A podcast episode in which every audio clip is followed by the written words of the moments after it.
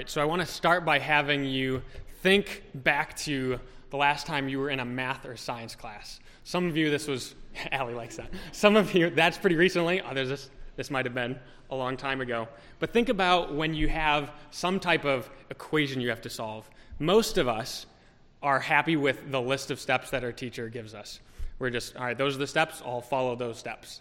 But some of you were the student that had to know why that was the step that you had to follow. And uh, I definitely was not often this student, but I remember one situation asking my math teacher why we had to follow a certain step, and the answer was what you'd expect that I was definitely not ready to understand that detail of math theory or something along those lines.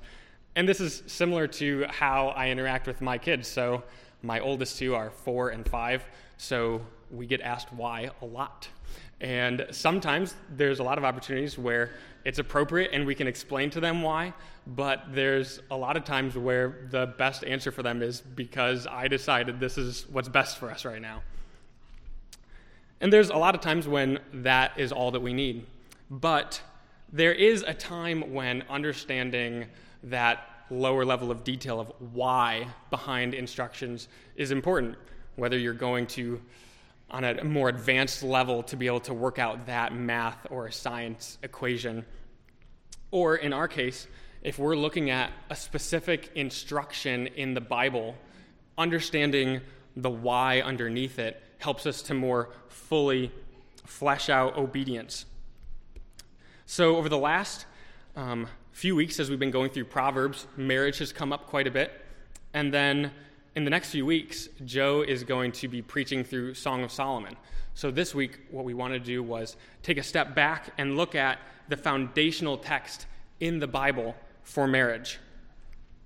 Everything we see throughout the Bible about marriage flows from this foundational text that's laid in Genesis chapter 2.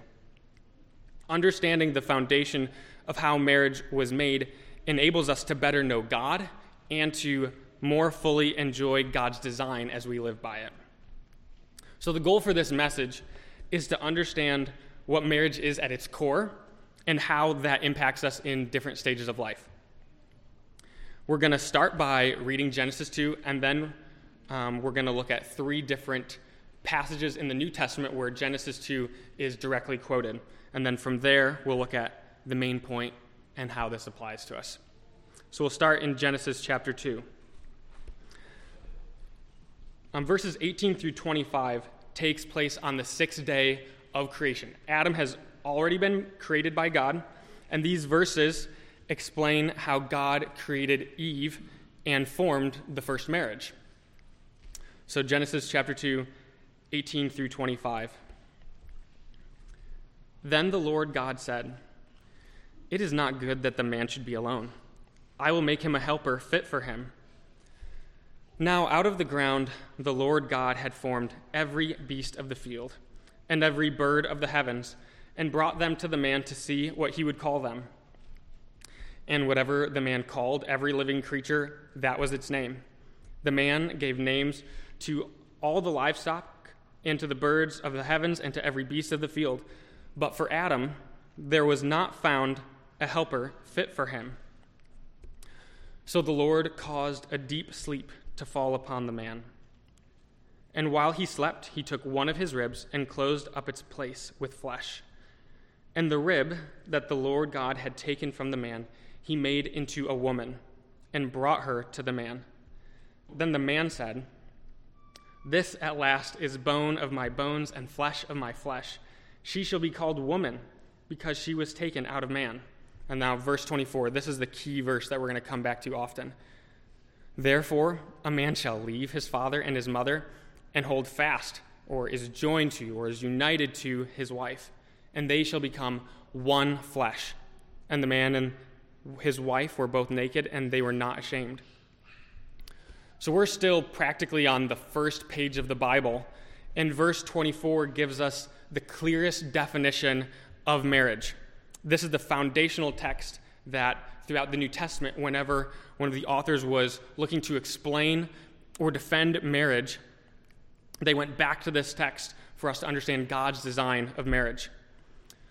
According to verse 24, marriage is defined as the whole life covenant union of one man and one woman. The man leaves his parents and is united with his wife, and they, two, become one. So other relationships are put aside.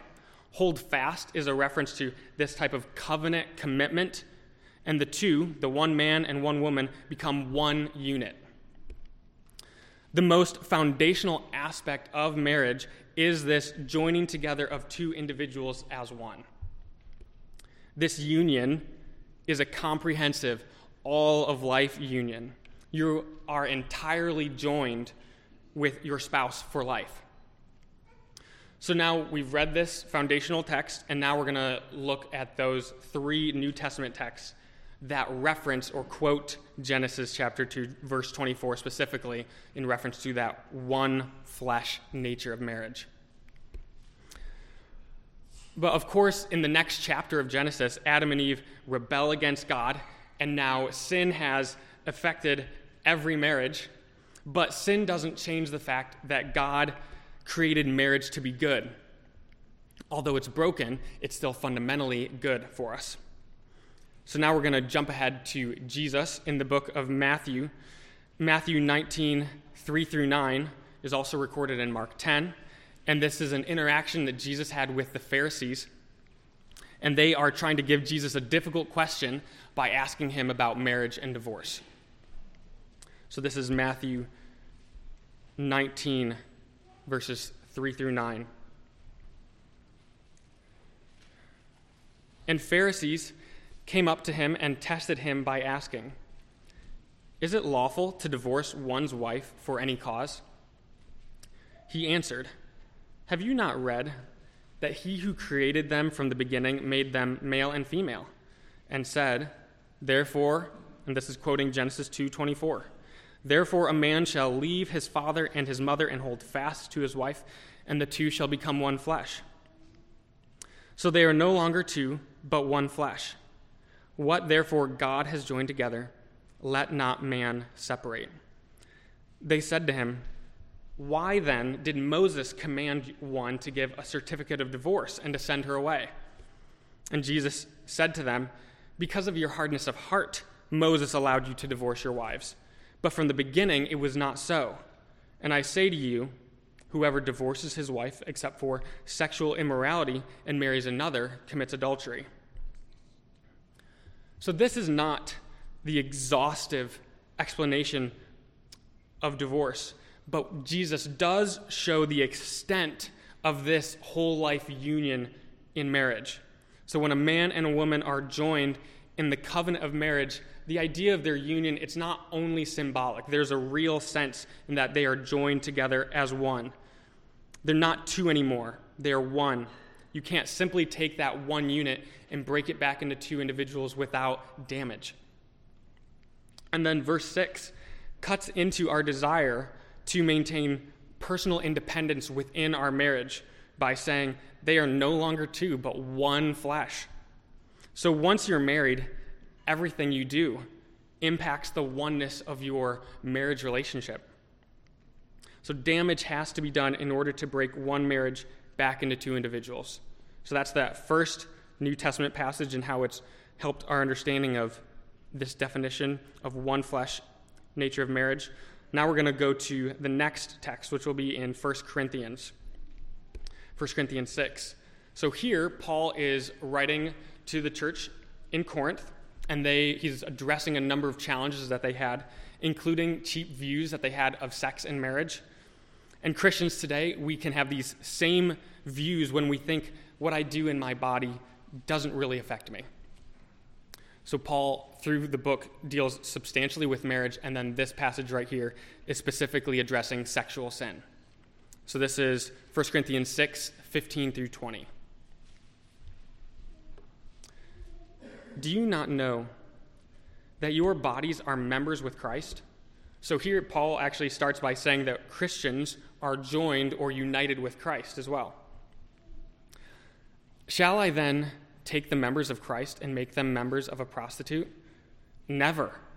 Or do you not know that he who is joined to a prostitute becomes one body with her?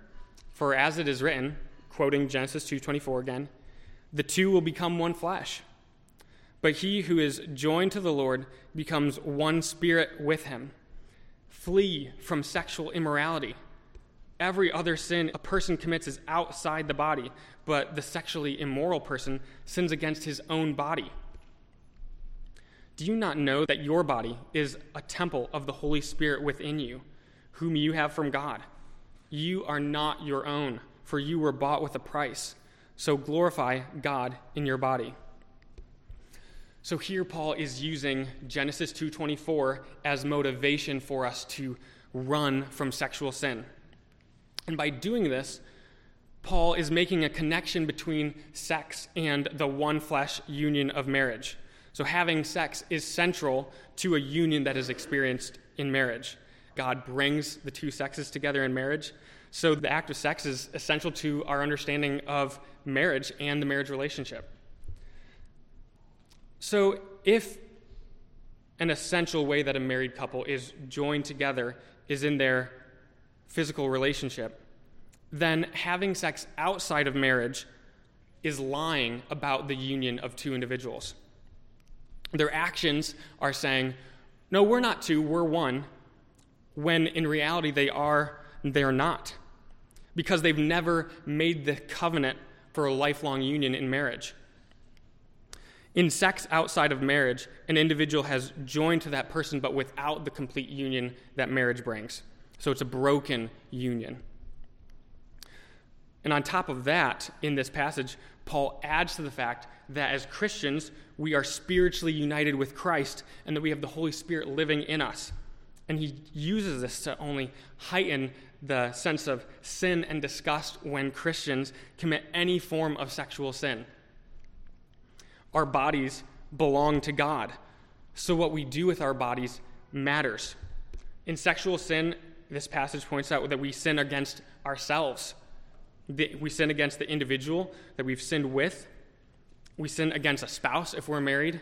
And ultimately, we sin against God. All right, so now we've looked at 1 Corinthians. Now we're going to look at the third passage, which will be in Ephesians 5. So here, Paul is writing to the church in the city of Ephesus. This is about a few years later after he had written to Corinth. And here, the church in Ephesus didn't have as many problems to address, but Paul still made the point to give instructions on marriage. And in here, he'll use Genesis 2:24 as motivation for why a husband should love his wife. So Ephesians 5 verses 22 through 33. Wives, submit to your husbands as to the Lord. For the husband is the head of the wife, even as Christ is the head of the church, his body, and is himself its Savior. Now, as the church submits to Christ, so also wives should submit in everything to their husbands. Husbands, love your wives as Christ loved the church and gave himself up for her, that he might sanctify her having cleansed her by the washing of water with the word, that he might present the church to himself in splendor, without spot or wrinkle or any such thing, that she might be holy and without blemish. In the same way, husbands should love their wives as their own bodies. He who loves his wife loves himself. No one ever hated his own flesh, but nourishes and cherishes it, just as Christ does the church, because we are members of his body. And now he's going to quote Genesis 2:24 again. Therefore, a man shall leave his father and mother and hold fast to his wife, and the two shall become one flesh. This mystery is profound, and I am saying that it refers to Christ and the church. However, let each one of you love his wife as himself, and let the wife see that she respects her husband. So the reason that Paul quoted Genesis 2:24 was not only to show that marriage has this permanent one flesh union. It's also to show that Jesus shares this same type of permanent union with his people, with the church. Jesus loves the church. He died to save the church, and he's permanently united with the church. And then the other aspect of this union that Paul introduces in Ephesians 5 is the head and body relationship. The one flesh union of a head and body provides the motivation for why a husband lovingly sacrifices himself for his wife. A husband should love his wife because, as one body with her, it's even for his own good. A wife is to relate to her husband with respect and submission, the way a body relates to a head. A head has a certain role in relationship to the body, and the body has a certain role in relationship to the, toward the head. They can't work without each other or by ignoring their differences in how they relate to each other because they're united as one. So, after looking at all of these texts of Scripture, the main point of this is that all Christians must honor God's design for marriage as the lifelong union of a man and woman, created by God to show God's nature and his character. All Christians must honor God's design for marriage as the lifelong union of a man and woman, created to show God's nature and his character. So these passages give us that foundational definition of marriage. Marriage is the whole life covenant union of a man and a woman. Marriage is the complete union of two individuals. A husband and wife are now inseparable unless damage is done to both. When you weld two pieces of metal together, you melt those two pieces of metal until they flow together and reharden. The goal is for them to be like one solid piece of metal when you're done with it. God designed marriage with this type of union because He is this way in His relationships. All Christians must honor God's design for marriage as the lifelong union of a man and woman created to show God's nature and His character, to show what He is like. So now that we've established this foundational definition of marriage, we're going to look at two different spiritual realities that marriage reflects. And then after that, we're going to look at how this applies to us in different stages of life. The first spiritual reality that marriage reflects is the Trinity. God made marriage to reflect the Trinity. We won't spend too much time here, but the Bible does point out the connection between the marriage and the Trinity. It's implied a couple different places and then specifically called out in 1 Corinthians 11. And here are a couple different ways that marriage reflects the Trinity. The first parallel between marriage and the Trinity is the unity of multiple persons as one. This is not a complete parallel, but there are aspects of the relationship of God the Father, God the Son, and God the Holy Spirit to each other that are mirrored in the relationship between a husband and wife. In the Trinity, there are multiple persons Father, Son, and Holy Spirit united as one. And in a lesser sense, in marriage, you've multiple persons, a husband and wife united as one. As a husband and wife exist in mutual love and harmony with each other, they reflect what the Trinity is like. They re- reflect the relationship of the Father, Son, and Holy Spirit through all eternity. Even just the institution of marriage on its own shows this. And as we grow in mutual love with our spouse, we reflect and glorify God. So God created marriage because it's good for us, but also because it shows what He is like. God created marriage this way because this is how He is, and He wants the world to see and know Him and know what He is like. Another parallel between marriage and the Trinity is that just as a wife is to submit to her husband, Jesus submitted to the Father in his life and his death on the cross. Now, a wife is not less than her husband any more than Jesus and his submission was less than the Father. A husband is not more valuable than his wife any more than the Father is more valuable than the Son. So, if it was good that the Son submit to the Father in order to accomplish God's purpose for our salvation, we can trust that it's good for us, for our homes, for our marriages, that a wife submit to her husband as God made her to by his design. God made marriage to reflect what God is like in the Trinity. The next spiritual reality that marriage reflects is the relationship between Christ and the church. So God made marriage to reflect Christ's relationship with the church. So the Bible hints at that first spiritual reality of the relationship with the Trinity, but it highlights marriage as a picture of Christ and the church, specifically in Ephesians 5. The union of a head and body pictures both marriage and Christ's relationship with the church in Ephesians 5. A husband is described as the head of his wife, and Christ is the head of the church. A wife and the church are represented by the body.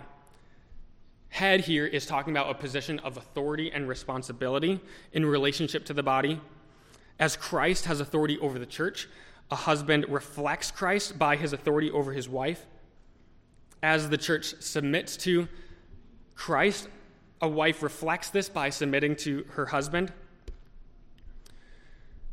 Now, the reason this connection, this idea of a head and body type connection is so significant is because this type of connection is the only way for our sins to be removed from us. We're talking a lot about marriage, but this is not ultimately about marriage. This is ultimately about our sin and our rebellion against God and the fact that we rightly deserve God's judgment and punishment for our rebellion against Him. So, how do we have that removed from us? How do we have that taken away? Now, if we stand before God on our own, we are guilty before God and we rightly deserve His punishment. But if we stand before God connected to Jesus, if we stand before God united with Jesus and under Jesus, instead of seeing our guilt, God sees Jesus' sinless life. So then our punishment is removed and taken away because we're connected to Jesus to the extent where Paul says in Galatians, I have been crucified with Christ. So when Christ was on the cross, we were there with him. Our sins were put on Jesus. Our sins were put on the cross and have been removed. They've been taken care of. So instead of rightly being afraid of the punishment we deserve for our sin, we are given Jesus' righteousness and the hope that one day we will be with Jesus forever in God's kingdom. So marriage marriage doesn't save us, but God made it to point to how he saves us from our sin. And if you have not put yourself under Jesus, you carry your own guilt before God.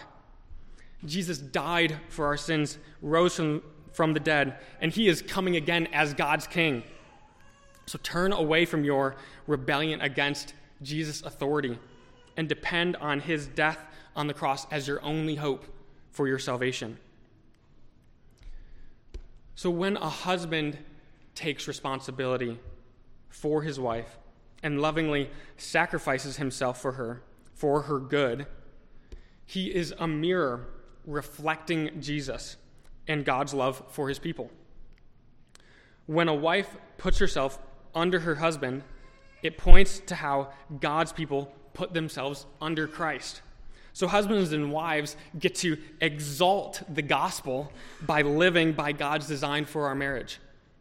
So, God made marriage because it's good for us, but also to show us what He is like. So, all Christians need to honor God's design for sex and marriage because it reflects the Trinity, it reflects God's relationship with the church. But this isn't limited only to those who are married. So, if we're going to start by looking at how singles honor and live out God's design, followed by how this looks for those who are married. So, singles, prepare for marriage. Christians who are single should be preparing for marriage. The traditional wedding ceremony, which most of us have heard at some point in time, it comes from the Book of Common Prayer, which is several hundred years old and is deeply rooted in the truths of the Bible. And it lists out three purposes for marriage that demonstrate why it's appropriate for singles to prepare for marriage. The first purpose that it gives is having children. So, even at this most basic level, it's how God designed for human life to continue. The second purpose is that it's God's way of providing sexual fulfillment and protection from sexual sin. This doesn't mean that marriage completely removes all sexual temptation to sin, but God has given it to us as a help. And the third purpose is to be a mutual help. So when God made Adam, he said, It's not good for man to be alone. And God resolved that by giving Adam a spouse. God made men and women not to be alone and separate, but to be together in marriage. So while marriage is not guaranteed, it's absolutely appropriate for singles to prepare for marriage. Specifically, for single men, you should prepare for marriage by growing in those attributes of responsibility and selfless, sacrificial love. So, to be prepared to be the head or take responsibility in a marriage relationship, you should be taking responsibility for wherever you are now. And to be prepared to love sacrificially, you should be willing to give up your own selfish interests for the good of others where you are now. You can do this whether you are still living at home with your family or if you're living on your own. You can find these opportunities whether it's in your work or here within the life of the church. Now, God's call for you to bear responsibility as men doesn't enable men to dominate selfishly to get their own way. In Genesis 3, um, after Adam and Eve sinned, and God is explaining the effects of the curse to Adam and Eve, he says to Eve, Your desire shall be for your husband, and he shall rule over you. This is actually describing the effects of sin both on the husband and on the wife. God doesn't call men to rule or dominate their wives selfishly. He calls them to the words we saw in Ephesians 5 and to nourish and cherish. So, single men should grow in personal responsibility and selfless care for others as you prepare for marriage. On the other hand, single women should prepare for marriage by growing in appropriate, respectful submission so that passage in Genesis 3 highlights the sinful desire of women to selfishly control their husbands. So, as God has put men in positions of responsibility within your life, whether it's your dad or your pastors, let them take that responsibility. Cultivate a spirit of respect towards those God has put in your life. Hebrews 13, 17 gives us a parallel for this. And in that verse, he's talking to the church and how the church should respond to its pastors and elders. Obey your leaders and submit to them, for they are keeping watch over your souls as those who will have to give an account. Let them do this with joy and not groaning, for that would be of no advantage to you. So, in the same way, single women know that God has put these individuals in your life for your good and grow in respectful submission as you prepare for marriage. Singles should also embrace the purpose that God has for you in the church. So, no matter how long God has called you to singleness, embrace God's purpose for you in the church. So, most who experience long periods of singleness feel the weight of that verse in Genesis 2 where it says, It's not good for a man or for a woman to be alone. Unwanted singleness is a part of our broken world. But no matter how long God has for you to live the Christian life as a single, God has a purpose for it. He has a purpose for your singleness. In the church, you are not alone. You are brought into a spiritual family. Ephesians 2:19 says, you are no longer strangers and aliens, but you are fellow citizens with the saints, and you are members of the household of God. The New Testament is full of family language to describe our relationships in the church. In the church, you have spiritual fathers and mothers, brothers and sisters, and even spiritual sons and daughters. So, in addition to the family that single Christians have in the church, Paul in 1 Corinthians 7 actually says that he wishes that everyone was single like he was. In verse 32 of that chapter, Paul says, The unmarried or single man is anxious about things of the Lord, how to please the Lord. But the married man is anxious about worldly things, how to please his wife, and his interests are divided. If marriage is such a big deal and the normal pattern for life as God has designed it, then then if God's purpose for you is to remain single, take that as significant that God would give you this unique opportunity to focus your attention on Him and on serving Him. Take the gift that God has given you to devote yourself to the Lord in the church. Consider the fact that Jane Austen, the author from the 1800s who wrote several romantic novels, she was actually never married. In prayers and letters written by her, as well as a biography that her nephew wrote, we have records of how she demonstrated faith in God and lived faithfully in her singleness. If you've read any of her novels, it's clear how well she observed those around her and how well she observed both bad marriages and good marriages and how well she observed the blessings of love and marriage but she embraced the life that God had given her within her family in her singleness. So, Christians, embrace God's purpose for you within the church. Now, married couples, married couples persist in growing in your whole life union. Here, I'm going to run quickly through a handful of specific ways in which we should pursue unity in our marriages. First of all, persist in prioritizing your marriage union. So, every other care and responsibility in life, whether it's work or children or other relationships or entertainment, all of those things should only get second next to your marriage. And don't just put everything to the side, be persistent in pursuing union and closeness with your spouse. Next, persist in pursuing a head and body like union. Men, practice being decisive and taking initiative with daily decisions and responsibilities in your home. Women, when you strongly support his leadership and respectfully let him take initiative and even let him fail and mess up, you encourage him to better love you and your family. Persist in pursuing spiritual union. So, if your spouse is a believer, you are responsible to encourage each other's walk with God. Your direction as a husband and wife is not only toward each other, but it's toward God and away from the sin that tears into our marriages. Regularly have patterns of confessing your sin together, of praying together, discussing God's word together. As you draw closer to God, you'll grow closer in your union together. Persist in pursuing emotional union. So, marriage is not made to be cold and unfeeling. Those words that we looked at respect, nourish, cherish these words are full of emotional care for each other. It's likely the primary reason you got married was emotional, even.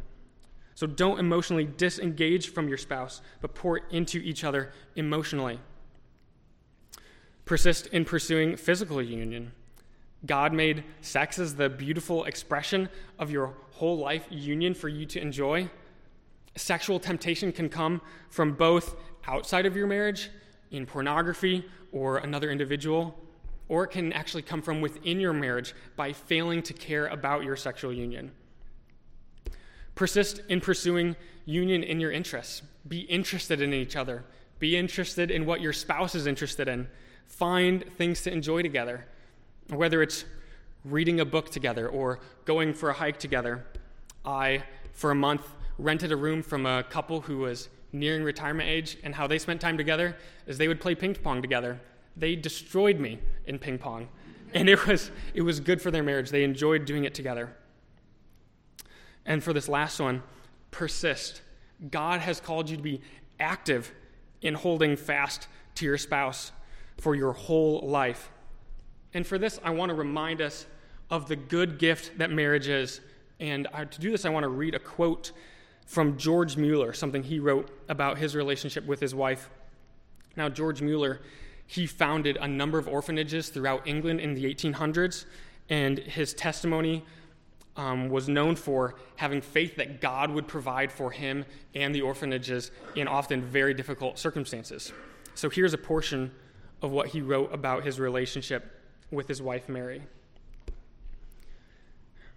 I never saw my beloved wife at any time when I met her unexpectedly anywhere in Bristol without being delighted to do so.